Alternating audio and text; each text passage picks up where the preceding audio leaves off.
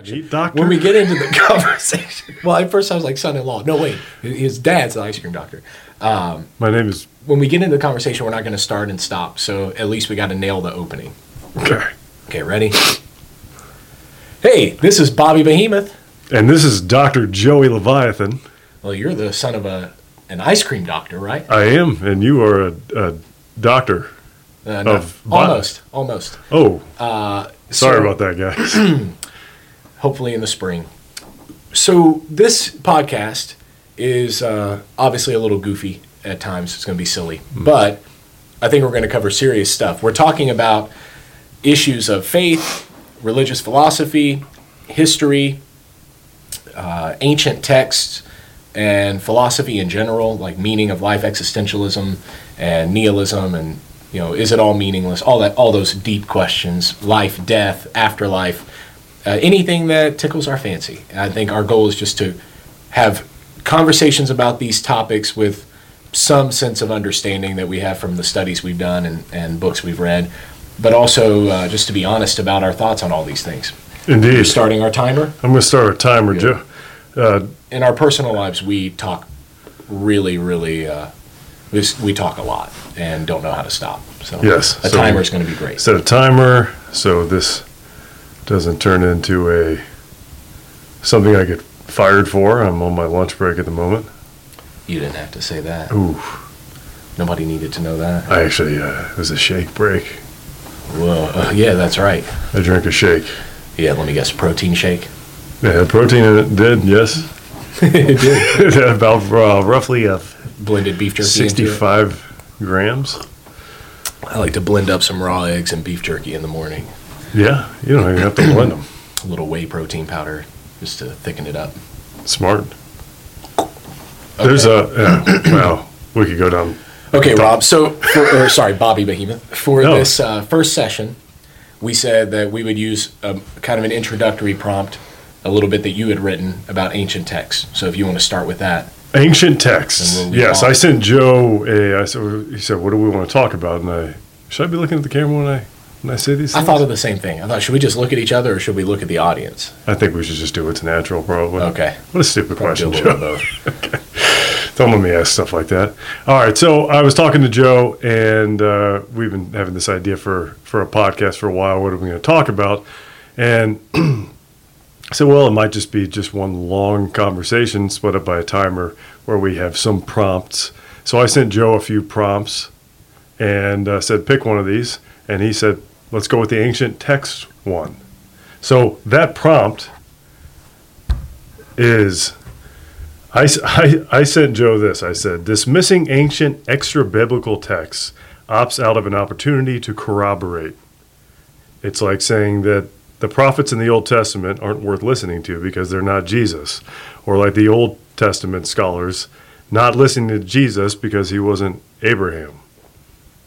Right? If, if, if God wants all nations to come to him, is it that crazy to think that he planted roots before biblical texts were penned? Isn't that kind of how biblical texts were penned?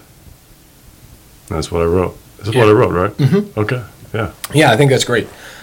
so, preface before we talk, if you're interested in this topic and you want to research it more, uh, I would recommend two different people to you, both of whom I would trust and, and whose books or lectures I've listened to, books I've read, that sort of thing. Uh, one is Joseph Lam, who's at UNC Chapel Hill, and he's a uh, an expert in Semitic languages, Akkadian, Sumerian, um, Ugaritic text, as well as the Hebrew Bible, the Tanakh, uh, all those ancient Near Eastern texts. He's an expert at that stuff. That's his sort of his life's work, and he seems like a really nice guy, down to earth guy. I don't know that he is religious at all. Uh, as, as far as I can tell, he doesn't he doesn't hold to any religious system. But but I can't speak for him. I'm not sure. Jeffrey Lam. Joseph Lam. Joseph. L A M. Joseph L-A-M. Lam. A M. You know, uh, Dr. Ice Cream went to Chapel Hill. Oh, I didn't realize that. Yeah. Well, this guy's relatively young, so Oh. your dad, this guy and your dad would not have crossed paths. My dad No, knows younger think. people. But yeah, he knows young people, but he wouldn't have been at UNC Chapel Hill at the same time. This guy works alongside Bart Ehrman, who's one of the foremost New Testament scholars today. He's he's definitely an avowed atheist, Bart Ehrman. Uh, Bart- I'm not I'm not sure about Joseph Lam. And just to be clear, Okay. I don't care. Uh, you know, Bart Ehrman's an, an intelligent guy, and he also seems like a nice, friendly guy. Cool. He's pretty down to earth. Okay. But he's another expert on the the Bible and the New Testament in particular. Joseph Lam is an expert on the Old Testament, or what we call the Old Testament, the First Testament, whatever you want to call it, the Hebrew Tanakh, the Hebrew Bible. Okay. Tanakh stands for Torah, Nevi'im, and Ketuvim, which means the law, the writings, and the prophets. Doggone, dude. I should have brought a notebook. And I said that backwards. The law, the prophets, and the writings. I was going to say. Anyway, the point is Joseph Lam, somebody you could read or listen to, and then the other one is uh, Dr. Michael Heiser, which is uh, someone else that I've always really enjoyed. He is an avowed Christian. He was. Uh, he recently passed away, actually. Uh, I believe he had cancer, but he until until the time that he really couldn't anymore toward the end of his life, he was still recording videos, podcasts, publishing materials, uh, offering courses online. He's he's a teacher at heart, and he is also a PhD in Semitic languages and Hebrew customs and all that kind of stuff. I do know him. He's, an expert on the, the ancient Near East. He's great. I've read a, read a few of his books, and they're So, for any listeners who want a Christian perspective with that sort of bias from a religious person, Michael Heiser, Dr. Michael Heiser would be great. Uh, Dr. Joseph Lam would be great if you want a more secular view or if you just want to balance things out with another expert. Okay, so that's it. I'm not an expert. I don't have a PhD in these things.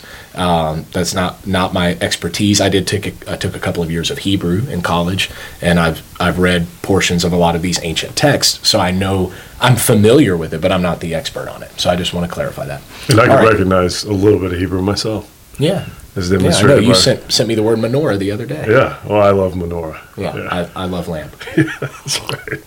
It really was clever. That's all I. That's all I. That's all I know. Okay, uh, so let's let's talk the Hebrew Bible.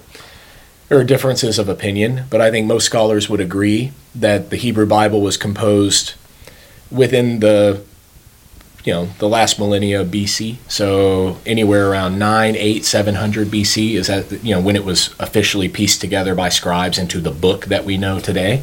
Before that, there may have been oral tradition. There were stories that were told. But when we're thinking about the Hebrew Bible, that is the Bible of the Jewish people and the Christians' Old Testament in their Bible. Uh, that that book, as we know it, to begin, we have to admit it's a collection of stories and poems and writings and prophetic literature. It's it's a collection of different genres of literature, and more than that, it's a collection developed over hundreds of years. So it's not just a book. It's not like God came down from heaven and handed the King James Bible to somebody in 1611 and said, "Here you go, this is my holy word." Uh, it, it was never never presented Sure in one. uh, some people may argue with me on that point, but those people don't know uh, what they don't know. So Fair. the Hebrew Bible is an important text. What a lot of people don't know or maybe refuse to admit is that there are other important ancient texts that even recently we have uncovered, as recent as the 1800s, like the Enuma Elish, which is uh, the Babylonian story of creation, and it's got some similarities. I mean, there's so in the Hebrew Bible, I'll say a little bit more, and then I'll let you talk. The Hebrew Bible, you have uh, well, let me ask you: in the beginning, what what is there in the Hebrew Bible from your recollection? Genesis 1 1, like in the very beginning. The the the word. Okay. Uh, well, John would say the word uh, is is God and with God. Darkness. Uh, yeah, there's darkness and there's there's water, right? Mm-hmm. Hamayim, the God, water. Yeah. There, he, he was uh, floating above the water. Yeah, God, the Spirit Right. of God, is hovering or floating above the waters, Hamayim, the waters. And then he separates Hamayim v'Hashamayim, the water from the water of waters, the heavens. And that's the origin story, is water being separated from water. And then the creation narrative unfolds. In the uh, Enuma Elish, you have a goddess of salt water and a god or a goddess of uh, fresh water. I can't exactly remember, but it's like two deities, two gods, one of salt water, one of fresh water, who are in the beginning helping to, to do this creation work. So, so there are some interesting similarities. There are also plenty of things that are different.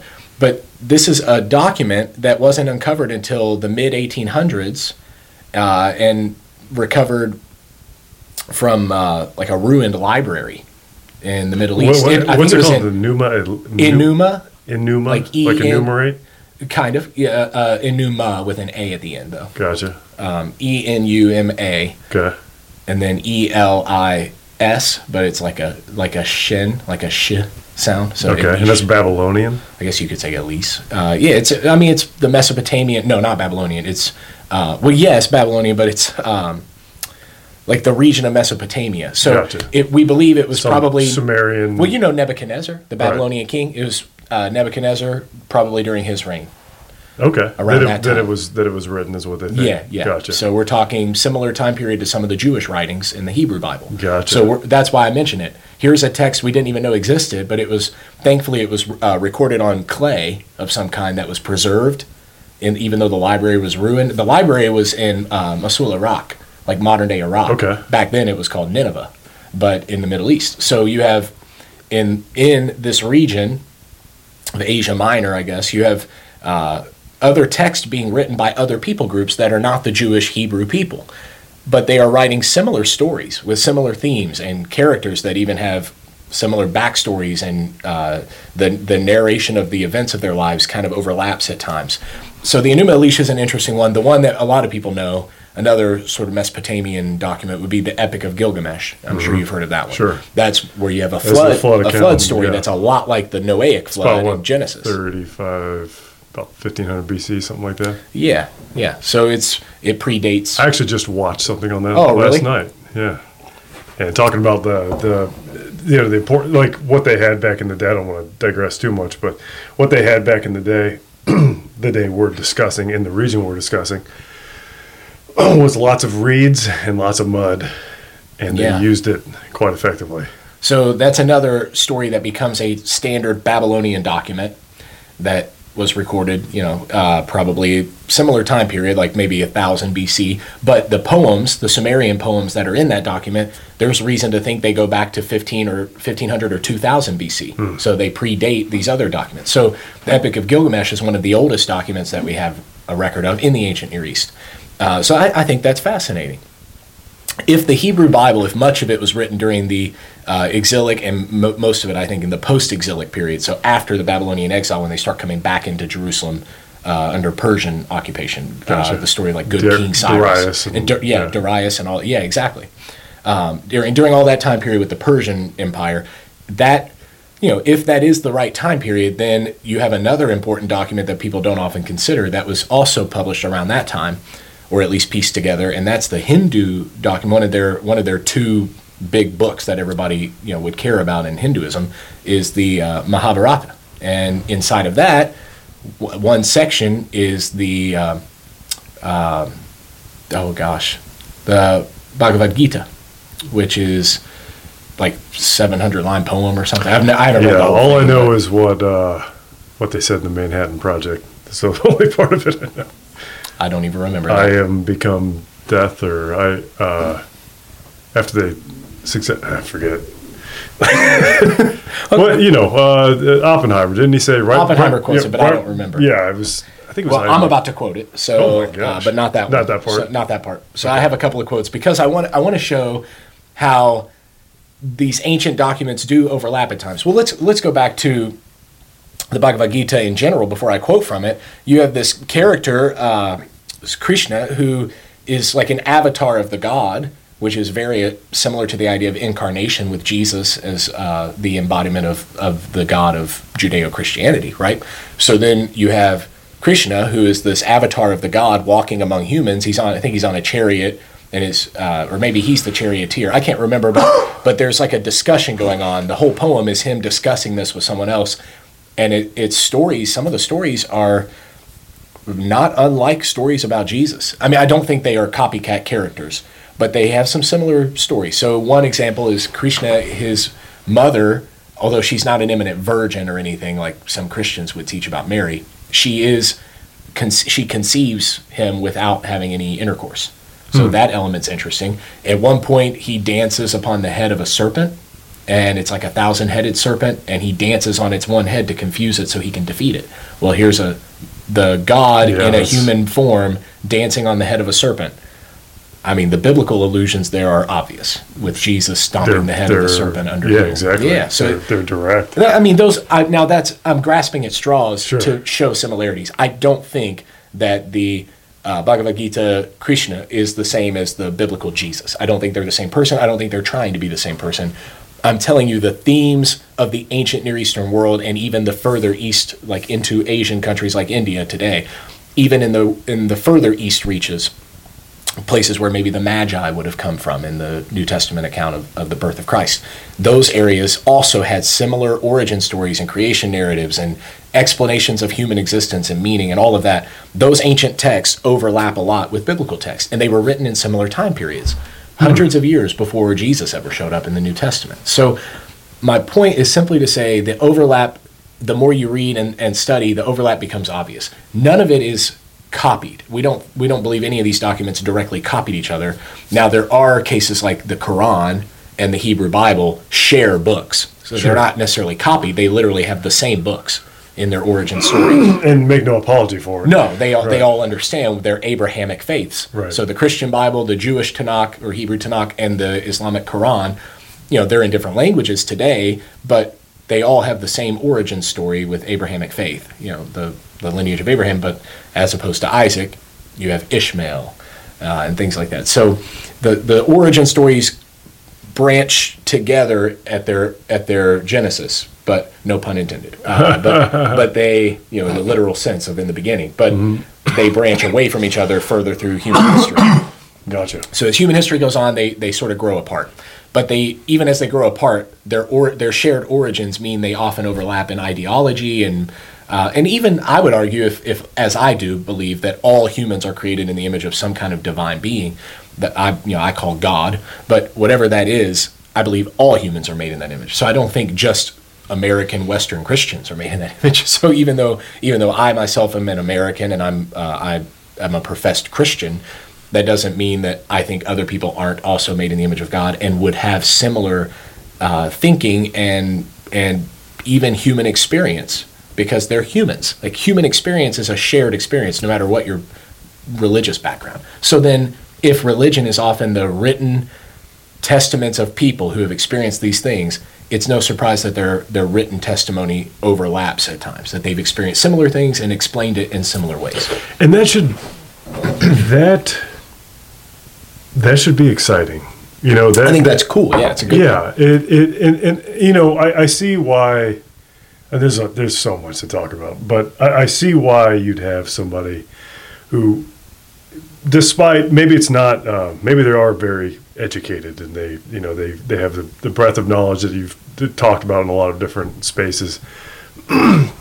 And they appreciate the history etc but they are very closed when it comes to anything anything involving god let's just say religion for lack of a better word uh, they will close off to every anything and everything. Don't touch it. It's a hot stove. Don't even read it. Don't look at it. And part of that i'm sure comes out of a place that's well intended um, almost like uh, maybe maybe if there's a well you have a lot more direct experience with this than i do but like almost like a, if there's a substance abu- abuse uh, organization and, and you, you- you're not going to say hey go out and if you, you want to try a martini or whatever you know. Just don't you know don't stick around at the bar too long. You, know, you can't just say that. You're going to be like hey guys let's focus on what's important here right now. Don't go there. It's you know some people at certain seasons of their life need that that that leash and they could serve a great purpose. You know the the new king james folks who you were kind of talking about the you know god handed this 1611 or whatever and said this is it. Um, while i think those folks are uh, kind of annoying to talk to um, i appreciate them in the sense that they're kind of on the grand of the grand scale of of of coming closer to God and understanding basically just having direction as to how to live our lives you kind of have to have checks and balances. And even and, and that, that includes folks on the very far end of you know, uh, you know what a, uh, Joseph Lam or whatever I'm, I'm assuming.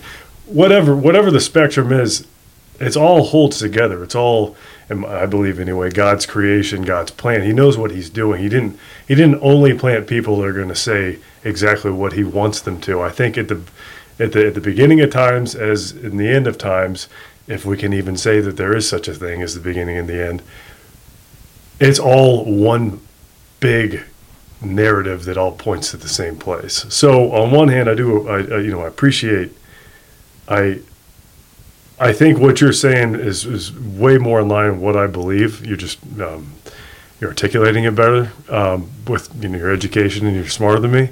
But the uh, but I do think that I do think that the the folks I'll just say I won't say anybody's name, but the the guy who I love when we were in Bible study, and uh, dude raised his hand, older gentleman, and said, uh, "Hey, why don't you just teach us what it says?" like those guys are. Uh, like I said, they're they're they're they can be aggravating, but they serve a purpose. And I've learned actually a lot. There's a lot of folks who, in my my walk with God, my uh, my as a Christian, who have taught me probably more than anybody has. Um, yet they're they're kind of in these more rigid, concrete uh, understandings of, of, of Scripture, and, and and they do that. I think they do that. I think they have their place. I don't think anybody is really right. I just think that certain people gravitate. Certain people get turned away from. You know, I'll give you an example. Me myself, like if I if I went and asked about uh, why is say why is uh, in the book of Jude uh, the, the book of Enoch referenced like that's really weird. I didn't think we are supposed to if somebody said to me uh, that's yeah that's just a that's a misprint or you know it's that basically blew it off as yeah, you know I'm asking or Gilgamesh. Like some let's say somebody comes to you Joe it's maybe a, a college kid says hey uh, I, I, read the book of Gil uh, the Epic of Gilgamesh and talk about a lot of stuff that's in the Bible. It's a little different, and I, I, some people think it might even predate the Bible. What do you think? And you just said, no, it's nonsense. It's you're gonna. There's a very good chance that person will never step foot in the church again because you, you just made them feel them. like an idiot. Yeah, you right? alienated them for being critical thinkers. Yeah, yeah. There's there's absolutely so which we should clarify. You and I, I think, both are a little bit fluid in our understanding of things. That We're not very rigid people at right. this point in life. I was and at one I, point. I was as well. I was yeah. hyper vigilant about doctrine and things like it that. It never felt right, though. Yeah, I always knew it was off, and it, it made me a not nice person. But we'll talk about that on another podcast. Sure. But anyway, uh, we've both, I think, grown to a place of fluidity in our beliefs where we're we're always asking questions and seeking answers pretty openly, uh, as as openly as we can, you know, with our biases.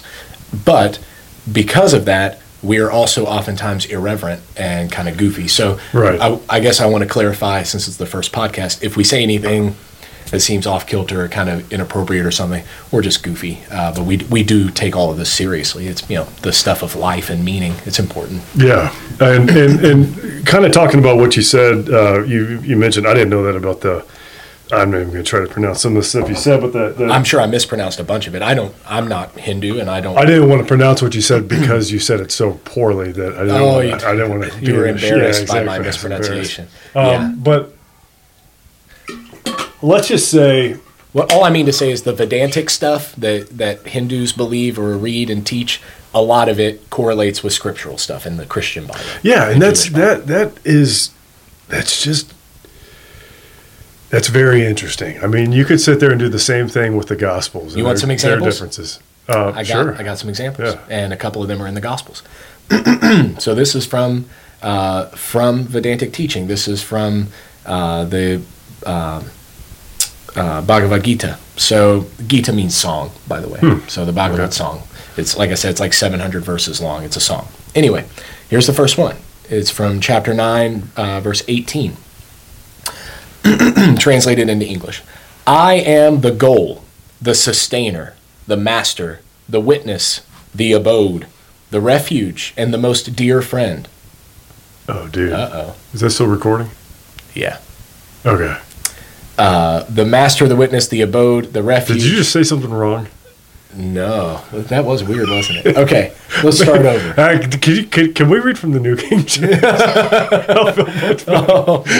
Okay, okay. So from the Bhagavad Gita, I am the goal, the sustainer, the master, the witness, the abode, the refuge, and the most dear friend. I am the creation and the annihilation, the basis of everything, the resting place, and the eternal seed. Colossians 1 from the Christian Bible, verses 15 to 17. He is the image of the invisible God, the firstborn of all creation, or the first seed of all creation. For in him all things in heaven and on earth were created, things visible and invisible, whether thrones or dominions or rulers or powers. All things have been created through him and for him. He himself is before all things, and in him all things hold together. And then Revelation 22 13. I am the Alpha and the Omega, or the birth and the annihilation is what the Bhagavad Gita says. The first and the last, the beginning and the end. So that sounds awfully similar. Here's another example, only one more, and then we can talk. This is uh, chapter 6, verse 30. For one who sees me everywhere, this is in the Bhagavad Gita, for one who sees me everywhere and sees everything in me, I'm never lost, nor is he ever lost to me. Hmm, that sounds a lot like. Uh, John 6:39. Jesus said, "This is the will of the one who sent me, that I shouldn't lose anything, or that I should lose nothing of all that he has given me, but raise it up on the last day." And then in John 17:21, that they may all be one, as you, Father, are in me, and I am in you, may they also be in us, so that the world may believe that you have sent me. Hmm. So even the themes that are drawn out as being so important like unity with the divine and things like that. That's they're just it's all over ancient texts of religious nature, not just the Bible, the Christian Bible. so you know you you bring up uh, you bring up Jesus, who was He seems obviously significant. central. Yes, Leader of the world's largest religious affiliation, right? for now. Yeah, it's like is it almost three billion people or something con- consider themselves Christian. Yeah. It's So pretty significant. But that I think that is probably important. I'm, I'm kind Whereas of. Hinduism is fourth. I don't know if you realize that. So I was reading from a Hindu document. And then what was is Islam second, is Islam, and three. Do you know what number three is? It's kind of a trick, though. Is it like atheism or Ir- something? irreligious. Irreligious, Yeah. So okay. Christianity, Islam, irreligious, Hindu. That's the top four. And I'm not. I'm not sure I could give you the rest in order. I wonder how that's trended over the last. But from Christianity to Hindu is a big drop. I mean, a big drop. It's still there are plenty of Hindus in the world, but uh, it's just a huge difference from number one to number four in the, the count. I'm sure I'm we sure can find. have I'm sure there are statistics all over Google if you No want to less look than it up. two million different denominations Oh yeah, then, among. Yeah. then you have that problem. Uh, like even within You Islam, probably have just as many sects. among the irreligious. Yeah. Yeah. Okay, so back to the point. Yeah, so uh, that I would I would imagine that anybody anybody listening would would probably have the same thought that I I have, which is like, okay, it all these are assuming that you didn't just go and cherry pick stuff, which I know you already acknowledged that. Well, I literally I'm did. not. Yeah, I literally Well, I know you did. I was just, just going to say you did do that. A side by side comparison. but I mean, like as if you were trying to convince somebody of something. Yeah, yeah. Right, as if you had an agenda here, which I, I know you don't. Uh, we're just My only agenda was to show that some there are some similarities in these ancient texts. Yeah, and if I my agenda would be, hey, if you if you have these thoughts, don't you, you and you're interested in in something that's not in the pew in front of you, it, you, you you're not going to go to hell to to look at it. You, You, know I mentioned mean? a great example with the Book of Enoch, which is uh, often considered anti-biblical almost, even though it was traditionally held alongside the biblical books. So you have a history book from the intertestamental period that talks about Enoch and his experience in the world, and includes a book that a smaller section we call the Book of the Watchers. And the Watchers, the Nephilim or uh, Anakim, Rephaim, they're mentioned in different ways in, in the ancient Semitic text, but or in the ancient Hebrew text. But whatever you call them, these sort of giant beings, the offspring of the sons of, of God and the daughters of humanity, and that's a bit that's a bit of a mystery. But whatever they are, they're mentioned in the Hebrew Bible in the book of Genesis, Once. right right there. I think it's in Genesis six. Yeah. It's uh, Yeah, it's Genesis six. yeah, it's right there. Yeah. And then they're basically never really mentioned again. They are, I'm going to argue, they are through land association, like the Valley of the Rephaim and things like that that are mentioned later during the conquest of Canaan. And I think a lot of the Kind of conquest of Canaan is tied in. Yes, it's tied in with so someone like Goliath, who hails from a city that that's associated with the Nephilim. So all that stuff that we could get into later Indirect with the Hebrew Bible. maybe tie-ins. Yeah, there's at least yeah. some implicit stuff Yeah. in there that's like, hey, this is this is rooted in that problem that made God flood the whole world. maybe about as implicit as some of the other uh, non-biblical texts you just read. Yeah. So my point being the exactly my point being the Book of Enoch is literally quoted in the New Testament, and it uses it alludes to and explains things that are mentioned in the Old Covenant, in the Old Testament, the First Testament, whatever politically correct term you want to use for it, the Hebrew Bible. I'll try to call it the Hebrew Bible. Um, if if we can admit those things, that there are these connections and overlaps, and that people in the ancient world read the different texts and didn't see them as competing, but informing. It was almost like more background. In the same way that you might read from a biology book, but then your teacher gives you an extra article this week that you need to read about this this system in the body. And you think, well, I already read the chapter in the book that covered that. Why should I read this article? Well, this article goes deeper, or it shares a little bit more that the book doesn't tell Yeah. you. Is it gonna be on You the test, though? Yeah, yeah. So that, that's exactly my point. Our instinct is to say, but is that going to be on the test? And if the teacher said, no, it's just some extra reading for you to learn, you would say, I don't need that. I just need to pass the test. Save a tree. Yeah, except except if you ever become a doctor or a nurse or if work in the medical field, you might want to know as much information as possible to be as effective as possible. And that's the point is if you are a religious person, which I believe in the historic idea of religion that all people are religious. They're all experiencing the world around them in, in a religious way. Meaning religioso, what ties it together? Hmm. We're all asking the question, what ties us together? What makes sense of all this? If we're all on some point in that religious spectrum, then this matters for everybody. We need to be able to put the pieces together and, and study what we can with, with what we have. Okay, so with that So, with that yeah. said, go ahead. Well, as a quick quick side note, we don't have to um, get go down this uh, a book review or anything, but uh, I do know Michael Michael Heiser, uh, Reversing Hermon is a great book on if you really want to get into that Genesis six. Oh, yeah, he talks about that. Mm-hmm. It's a whole book all about that, and yeah, if you want to understand it, you'll have to read it more than I did. Yeah. but it's great. It's a great. Uh, it's thought provoking at the very least. Anyways, um, it's uh, admittedly part of the reason I brought this. I'm sure it seeded this line of questioning, or you know, this uh, prompt, if you will. But uh, what I was going to say was, a lot of people would say, you know, that's great, all these comparisons. Yeah, it's you know hard to ignore. There's, but the thing that separates the Hebrew Bible from everything else is that it points to Jesus Christ as the Messiah. And that would probably be the biggest critique, and that's where you'd probably lose a lot of folks if they do not, if you can't point to a specific, you know, the whole um, uh, book, chapter, verse uh, argument of, you know, show me in the Bhagavad Gita where it says, you know, Jesus Christ, my Lord and Savior, you know, and I'm not, I'm, again, I'm not trying to be irreverent, because right? Jesus but wasn't born yet. yeah, right. There's a whole lot of becauses there, but Yeah. and, and honestly, I don't know. I, I don't quite know. I, I I wonder if because of things like the Bhagavad Gita, when supposedly the Apostle Thomas, uh, doubting Didymus, the twin, when he goes to India, according to tradition, Mm-hmm. and spreads the gospel there, maybe that's why it was so well received by so many of those people. it's an interesting thought. Yeah. Because they had already been sort of prompted in the past with the teachings of their faith to look for someone like this who who can bring the Atman and Brahman together, which is the idea of like the divine man and the human man, sort of the the that they're not it's non-dual. It's not like two people in one, but the idea that you are both things. You're a spiritual being and a human being.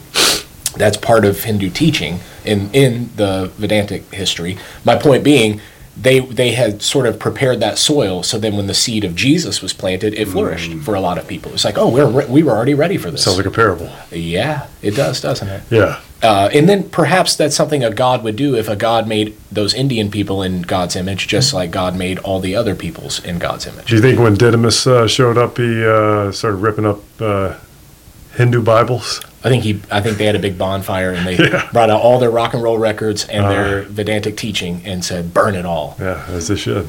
Yeah, because it does it doesn't mention. And if you if you read the uh, Bhagavad, Bhagavad Gita backwards, it actually is satanic, and it says six, six, Do you ever see uh, Little Nicky where they're playing Chicago? A long time, a long time ago. All it in. Chicago. What a stupid reference. Okay, so back back to the point. Uh, So well, the- what, what, what they go? Sorry, no, go ahead. no, you go. ahead. I was going to bring What was to it the gonna- Hebrew Bible. Oh, I was just gonna say, I was just gonna make a point, and it sounds like I'm being cute, but I don't know. Think You about it. cute. Thank you. Is it my sweater? Yeah, it's a good Cosby sweater. You're not. It's not politically correct to wear that anymore. That's fine. You, you heard about Bill I don't Cosby? right? No, never mind. Yeah. Can you explain that? Nope. Okay. So, um, this is actually belonging to a Let's move on. Okay. so what I was going to say was I do believe that it is possible to have texts outside of the Bible that point to Jesus, right? And that should be kind of a no-brainer. And I know again, it sounds like I'm being cute, but like I could write a, a letter I could write a letter to a friend in prison, right? Just tell them, let them know, hey man, I'm I hope you're doing okay. Let me know if I could do anything for you. If we're praying for you, I could write a letter to a a, a, a widow, condolences. You know, it, all these things are documents that point to Jesus just as much as any biblical, just as much as Zechariah four eleven does. You know, well, I don't know what that is, but um, all I'm saying is that if you just shut down anything that comes your way that sounds foreign, um, that sounds like it doesn't belong, that doesn't explicitly point to Jesus, and maybe even points to another, just outright another God, right? And I, I, I I'm, I don't know what's the call on that. Like, what the the, the uh, Are you asking me on a podcast? Are other world religions drawn to Jesus, or are they left out? Is that what you're asking? I, I mean, if you're asking, I don't know what I'm so, asking. As, I- a as a Christian pastor, which Yeah. admittedly I am, uh, as a professed believer in Jesus, I absolutely believe that every world religion or every system of understanding God and humanity and the world we live in ultimately will always lead to Jesus if it is a pursuit of truth. And I think that's why Jesus said, The truth will set you free. Don't be afraid of the truth. He often talked about fear, and the disciples after him wrote about fear. John, maybe most famously, perfect love drives away fear. Fear has to do with punishment. The one who still fears hasn't been perfected by love. The idea being the love of God transcends religious systems, moral beliefs, ethical values, all of that stuff. The stuff that teaches you to do good or not do bad and be afraid of, of judgment and all that stuff. It's none of that's unimportant. Kind of like the rigid person who fits within that box. There's a place for that, but God isn't in that box. Uh, humans may need the box to contain our, yeah, our that's interesting. uh, you know our humanity because it's you know it kind of leaks out but god can't be contained in a box. So so there's a god who transcends every people group every ethical norm every moral whatever. Uh, that that fundamental belief for me that there's this god who created all peoples indigenous in every nation all the different beliefs the ones who worship fire the ones who worship the sea the ones who made a pantheon of gods to worship or a, a polytheon of gods um, the ones who made themselves God, uh, the ones who who don't acknowledge God or want to explain things in natural ways, like a post Enlightenment natural worldview, that it's all sort of self contained coincidentally, which again I think is a bit nonsensical. And, and the category of supernatural and natural is nonsensical. Uh, if there is a God, God is involved in all of it. If there isn't a God, then it's all natural. There is no supernatural. Okay. I, no, no, I. I, I actually follow you. That, I Okay, like so that, but yeah. as a bit of a side point, so uh, back on the main path we're on here, I think it would only make sense if a God made all those people that the, that God would care about all those people and that therefore present God's self to all those people somehow. I don't believe that only the few sort of elect Jewish and then later Judeo-Christian people are are the ones privileged to know God, and everybody else is just at a loss. They just good luck. In fact, I think it's quite the opposite. I think all these other people know things about God, almost as if they were each looking at a diamond at a different facet of that diamond. So they're all at, at different angles looking at this precious stone it's beautiful from every angle, but no one sees the whole diamond. Mm-hmm. Uh, it's it's that old parable that everyone's touching different parts of the elephant, and they're like, "Oh, it feels like a long snake. It's the tail, you know, it's, or it's like yeah. a trunk of a tree, and it's its leg." That kind of, you know, Yeah, it's no, no, silly, but it's- it's actually quite a profound It analogy is absolutely. we're all in a dark room feeling different parts of this thing, or we're all looking at different facets of the same sparkling diamond.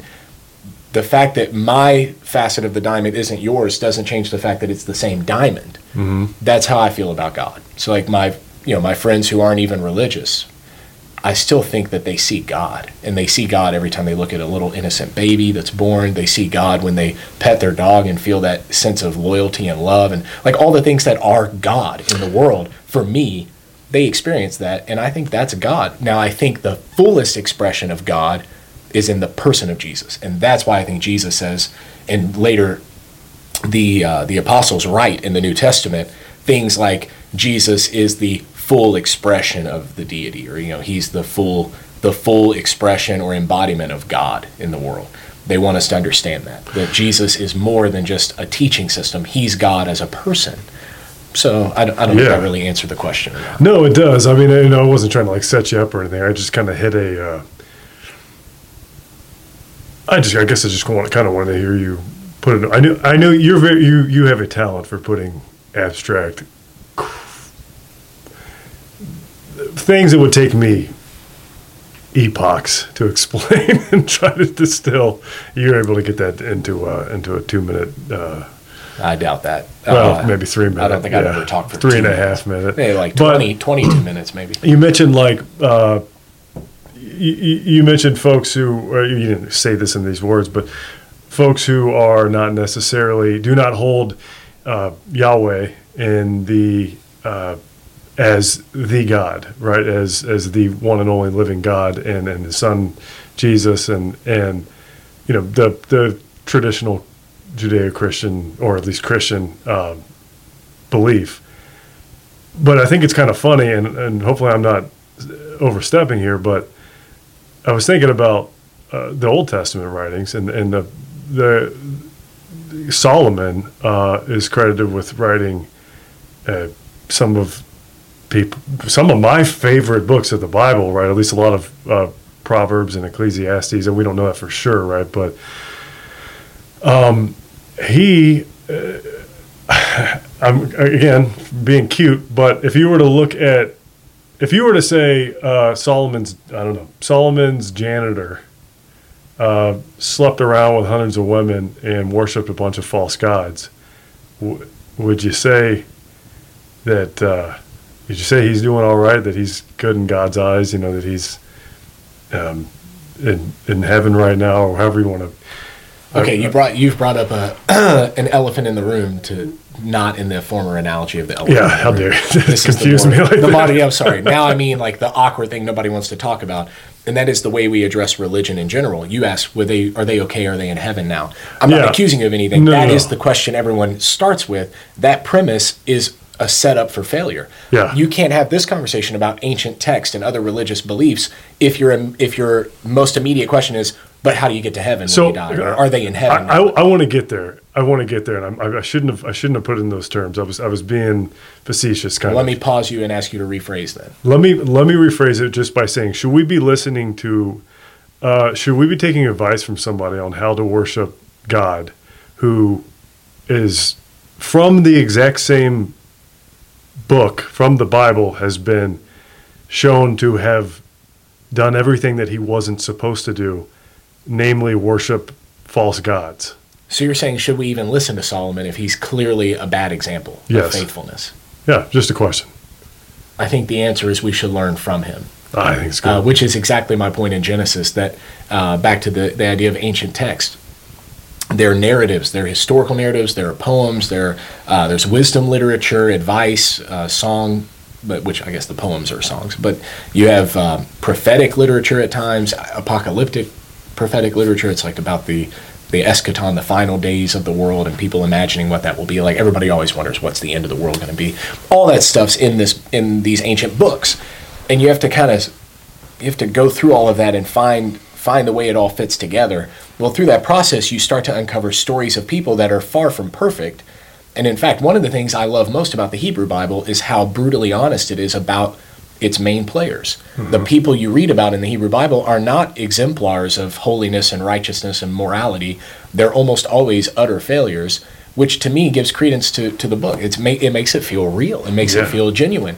Here are real people wrestling with apparently a real God because uh, even that God is honest at times. That uh, what what's the phrase? God was grieved to the heart that God had made humankind This upon the earth the right flood. before the flood. Yeah. What God says that that they're grieved to their heart. That they're they feel grief over the people that they made. Some people say he regretted God regretted making humankind, but I think the the better translation is God was grieved over it. God Mm-hmm. felt pain and almost pity for these humans who were so had become so violent and selfish, and God said, "I've got to help them." That whole story is is almost like a weakness of God. Or in Genesis, when God says, "Where are you?" When the the first human couple, the archetypes Yeah, of humanity, male and female, literally Adam means human. So when the human and the the woman are hiding, and God comes in and says, "Where are you?" Does God not know? Is God confused? Why would you do this thing? Does God not know? There, you know, I'm not implying God doesn't know. I'm implying that the writer was okay saying that God didn't know. God was a, another character in the story. I do hmm. believe in God, just to be clear. But God was in the story one of the players, one of the characters in this poetic narrative Yeah. about creation that was written at least thousands of years after creation actually happened. If you believe in a literal creation, by literal I mean that things were created and didn't just appear, then you can't, you still, even if you believe in a literal creation that God made it, I think it's still near impossible to read the Hebrew text and think that's the scientific explanation for the creation. It's a narrative about creation hundreds and hundreds and hundreds of years after the fact, or I would say could be millions or billions of years. Yeah, after thi- the thi- fact. things That's- don't That's need- not the point. Accounts don't need to necessarily be accurate in order to be the truth. Someone, someone, uh, I think it was Joseph Lam, the, the guy I mentioned earlier, asked him, like, is Yom a day, 24 hours, or is it a period of time? And he said, I don't think they cared. Yeah, was- his answer cares, wasn't, it could be, my answer would have been, well, it could be used either way. You know, it's Yom does mean day. They do say morning and evening the first day, morning and evening the second day. This is in the, the book of Genesis, in the Hebrew story of creation. And you know, we could argue it's a day. You could also argue that a day was a metaphor, or you could argue that it didn't even mean a day, it meant a period of time, because the word yom could mean that too. But he doesn't go there. He's not like, well, it could be this or it could be that. He says they wouldn't have asked that question. They don't mm-hmm. care about that. The people who were reading this document, the people who wrote it, the scribes who must have penned it and wrote it, th- none of them cared about that question. Well, the funny thing is also, and gosh, we're, I mean, I guess it's sort of the point of Well, this that's the point of but- ancient text, but is it- that we're asking the wrong questions Yeah. of the text. Yeah. So then we get stupid answers. When you ask stupid questions, you get stupid But answers. also, we're talking about a God who's out, who in, who created time and is outside of time, and yet we're trying to define His creation through time. through time. Yeah. It's kind of a But God says, how of a about, joke, How about you ask me about creation through order and purpose? right? And if you read Genesis narrative through order and purpose or intentionality, it makes total sense. Here's a tabernacling God who, from the outside in, creates order out of chaos, and then in the middle, where you would have the image of the God in the holiest place of the temple, God makes a garden, this holy place, and He puts His own image, God or His and her own image. You know, God makes male and female in God's image. God is genderless, is what I'm trying to say. You know, we assume masculinity when we write, but God doesn't. He's not masculine or feminine. God is just God. So male and female are made in the image of this deity, of this God, and placed in the supposedly in the holy place of this cosmic temple. That's the language of Genesis. It has nothing to do with how long it took. It's about the days of order, and it really it's an explanation for Sabbath. This is a people group that worship God on the Sabbath, on the seventh day of every week, on Shabbat. And God, through this writing, the people or God through the pens of the scribes is telling the people why they do this because that's what God created them to do to work 6 days and rest on the 7th day and then God takes that picture and says this is the hope of humanity that we could work for the 6 days metaphorically and then have a seventh ultimate day of final rest together where we enjoy the labors that we've you know invested forever And don't heal people. yeah, yeah. Don't heal people. Uh, that's now you're jumping into the Gospels. But but the point is is it's a moot point. It doesn't matter how long each day was, or if it's 24 hours or millions of years. And I used to want to argue, no, it could have been millions of years. Now I just say, who cares? Because they didn't care. That wasn't their concern. Well, does it matter if it was a great wolf or uh, you know a, a dragon or a I thought you giant? a great fish or a whale with Jonah. But well, talking uh, a yeah. Well, I'm saying uh, so. One thing this was the serpent in the garden a demonic being, a brazen one, which is the same word for serpent? You know what's funny is that or there- is it a serpent? there are Slithering. creation myths around the world in pockets that could have never talked to each other that share that serpent story in the Yeah. garden, and it's. I mean, I'm not trying to be uh, ancient aliens or you know what some crazy conspiracy, but that's stuff that's kind of What tough if- to ignore. What you know if what I it's mean? Like, a God who's inscribed some of these things on the hearts of humanity? yeah, that's like uh, my my, so they my reveal themselves brother all asked me these varying ancient texts. my brother asked me one time. He's like, "What?" We were kind of having a similar conversation. He's just like, "Yeah, I just can't. Uh, I, I can't buy everything in the Bible necessarily." He's like, "What? If, what if?" He's like, "What about all these?" We talked. I think he might have mentioned Gilgamesh. You know, like basically everything we've talked about. How can you explain that? You know, when you say that the Bible's the only thing full of truth, I'm like, honestly, I don't necessarily believe it is. Yeah, you're I, asking. I the feel like if. God wanted, if God wanted us to pay attention to Him, He would have sown His seeds everywhere throughout all of humanity. And you to bring the elephant analogy again. You know, it sounds like we're being kind of contrived or whatever, but we're not. I mean, you you ask you ask uh, every single all 300 people in the congregation what God is to them, and they're, we're going to have a bunch of different answers. And Yeah. and and yeah, there will obviously be a lot of commonalities, but most of it's going to be rooted in their exp- their life experience and the world around them, their own personal lives, and God's going to be reflected in that. And there's no, you know, I mentioned Solomon. Solomon was, you know, I mean, kind of accounted in some regard as a garbage human, right? And yet we we hold his word like it's sacred because I believe it is. Well, you know, some of these overlaps that you're talking about from the Bhagavad Gita, and if I'm saying that right, but you know, related to uh, was it Colossians? Like, is it that could have been written by a garbage human as well? You know, like, does that mean we should ignore it? I mean, it, So that that's a different question than the one I'm about to answer, but that, that's a good question. I I don't think we should ignore any human enterprise that was see, like. Okay, so how about Heidegger? Uh, if I'm not mistaken, Tim Heidecker. no, no, no. Uh, the philosopher. Um, I think he was for a while a Nazi, even if just through sympathizing, but uh, didn't know another way. But nah, this that's not important. My point is, he wrote some really brilliant stuff, and yet he was associated with the Nazi Party. So there's, um, and I hope I'm not mixing up my my history there. That's not stuff I've read recently. But there, my point is, there are great thinkers out there that have done horrible things or have been partnered with horrible people, and we still think some of what they thought of was great. Hitler was really nice to dogs. He's probably a great example of how to Was he really? take care of your dog. That. I didn't know that. So Hitler loved dogs. There you go. So it's a great example. So what if he wrote a pamphlet on how to love and care for your dog, but then he, you know, was part of the process of exterminating genocidally entire groups, people groups in East in Europe. You know what I mean? Like here's this m- m- literally a maniac, Mm-hmm. but he did this one thing really well. Can't we pay attention to this one thing, even though he did a lot of things poorly? Or what? Uh, maybe a better thought is what if Hitler didn't kill himself, assuming that he did, and what if instead he wrote a memoir after he was captured by the Allied forces. And he wrote a memoir about how wrong he was and what he learned from being a megalomaniac dictator who committed genocide. Would we then read that memoir and say, wow, that's a lot of helpful stuff from somebody who's sort of been there and done that and taken evil to an extreme? Jeffrey is- Jeffrey Dahmer's words in prison. You know, that which is clo- Yeah. that's closer to the Solomon account, where Koheleth, the teacher in Ecclesiastes, is saying, "I've gone down these roads, and they all lead to emptiness and dissatisfaction, vanity of vanities, vapor in the wind." So it's, I think that's a better example. But I want to answer a different question, uh, which is the question: do, do all these ancient texts, as your brother would posit, do these ancient texts then uh, undo the witness of Scripture or or invalidate the Bible? And I would argue they corroborate the witness of Yeah. Scripture. So I don't read Matthew, Mark, Luke, and John, look for the discrepancies, and then throw out all that evidence. I read Matthew, Mark, Luke, and John, and and extra biblical gospel accounts that have similarities that we call we call them pseudepigraphal. They're falsely authored or attributed.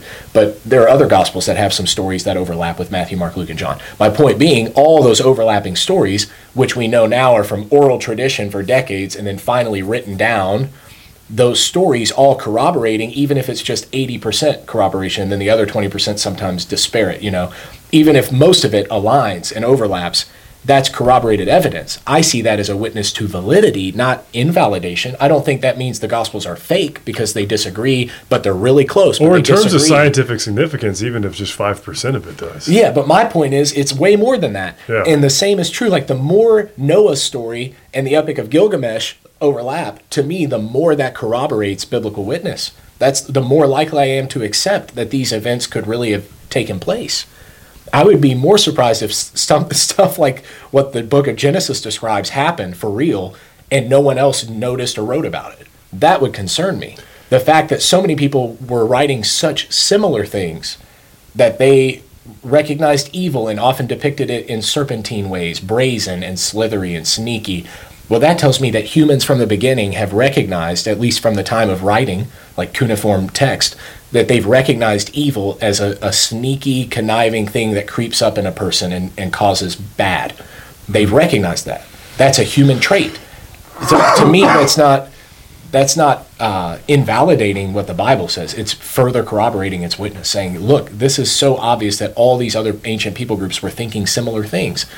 So I, I don't know if that helps at all, but yeah, to me, yeah. it's, it does the exact opposite of what people wanted to do. the The problem is that we start with a bad premise, much like we ask, "Well, are those people in heaven?"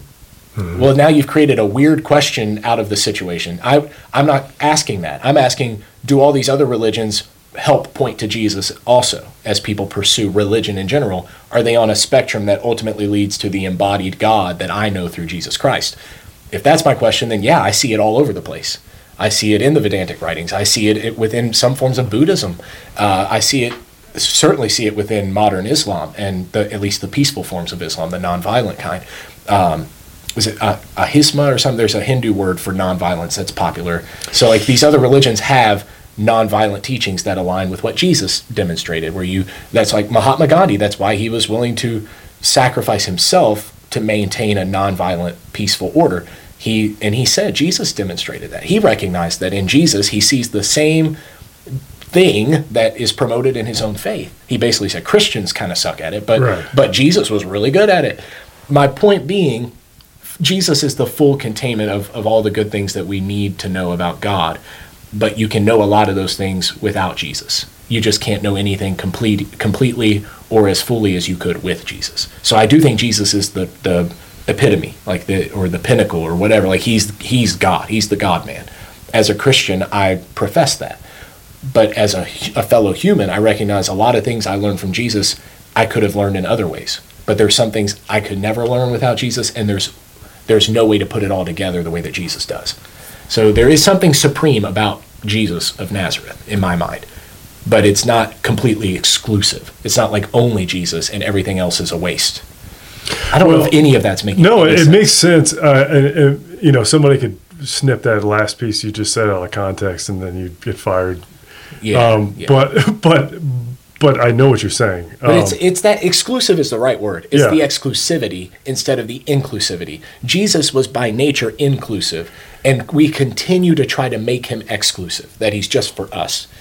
But Jesus, even though we say he's not, include. yet, that, yet all our actions show that that is how okay. we feel. If we have, how, what time is it? We have uh, oh, we're, we're almost out of time. I got a timer going. It's gonna it's gonna hit us in three minutes. Three minutes. Okay, let me let me do this real quick. Great great example in the actual New Testament. Okay. John chapter four. Jesus goes through Samaria. He stops at a village. There's a woman unnamed at a well. He talks to her about Samaritan worship. If you don't know the history, they had a temple they built on the Mount Gerizim, which was in contest with the temple in Jerusalem because they weren't welcome there. The Samaritans were a half-breed group of dog people. You know, they were they were the trash humans according to the Loosely Jews. familiar with this. Yeah, yeah, yeah. So they have an ethnic dispute years prior, and they you know they they feel that each other are are bad in some way. So the Samaritans are bad because they're mixed breed, they're not true Hebrew Jews. The Hebrew Jewish people are uppity, stuck up, whatever, and and arrogant and unwilling to associate with the Samaritans. So the Samaritans hate them. And there's this like a, a clear division ethnically and socially between the Jewish people and the Samaritan people. They both have rules about interacting with each other. Jesus breaks the, the customs and he goes into this town. He stops at a well in the middle of the day and meets with this woman. And they have the longest conversation recorded in the Bible. And it's a mostly a excuse me, a conversation about worship. It's a conversation about worship of two different people groups that are both kind of right and kind of wrong. And Jesus basically ends it by saying, I'm here to bring them together. Hmm. That's why he had come. That's at the beginning of John's gospel in chapter 4. Right after the, in the beginning was the Word, the Word was with God, and then John the Baptist preaches, and Jesus goes out and starts doing this stuff, and that's where he goes. So, one of the first things he does. The first preacher in the Gospel of John is that woman. She leaves her pitcher behind, goes into town, and tells everybody, There's this man who knows everything about me. Could he be the Messiah, the, the hope, the anointed one? Is literally what it says, the anointed one. The question is, why were Samaritans looking for an anointed one? They're not even the right, they're not even the Jewish people. That's Jesus' point, is they're all looking for the same thing, and he's come to answer the question, to bring the thing that they're looking for. So that's that's my point, is even in the Bible, Jesus makes it very clear, my job is to bring all these people together under the one God who loves them. One last thing that you made me think of um, before this thing goes off in 45 seconds. A lot of times when you when you listen to something, you go to any freaking praise YouTube song and you get some comment at the beginning that says like I was an, I was Muslim and I found heard this song and I followed you you know you know what I'm talking about Yeah. you get somebody these conversion stories and they're Yeah, just they're so stories. moving so many times we think oh they must have finally talked to a missionary but what or some you know something like that something like oh they Yeah. finally talked to the guy with the New King James Bible Yeah. what if These their dumb people finally got smart. what if Yeah. their beliefs led them to Jesus organically through Yeah, Jesus? Which often is the case. yeah, you know, I, And then we- who gets the credit when that happens? Not an evangelist or missionary, YouTube? God. Yeah. It's God who planted all mean, of God, that yeah. in the humans. Yeah.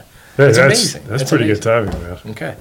Um, cool. Yeah, uh, This will be an unending conversation. So we'll Yes. we'll have a prompt or a topic every week, or as often as we can record the podcast. Um, I hope it'll be every week, but as often as we record, we'll have some kind of prompt or question to get us going, and then we'll talk for roughly an hour, and then we'll wrap it up, and then we'll continue on the next week. And I'm sure a lot of things will come up again and again, but we'll try to have a different prompt or topic every time. cool. I think that's the nature of these discussions. I'm sure the more we do it, the more irreverent and goofy we'll be. And maybe we'll find like a niche audience that actually cares about all this.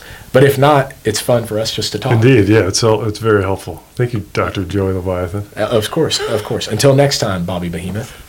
See ya.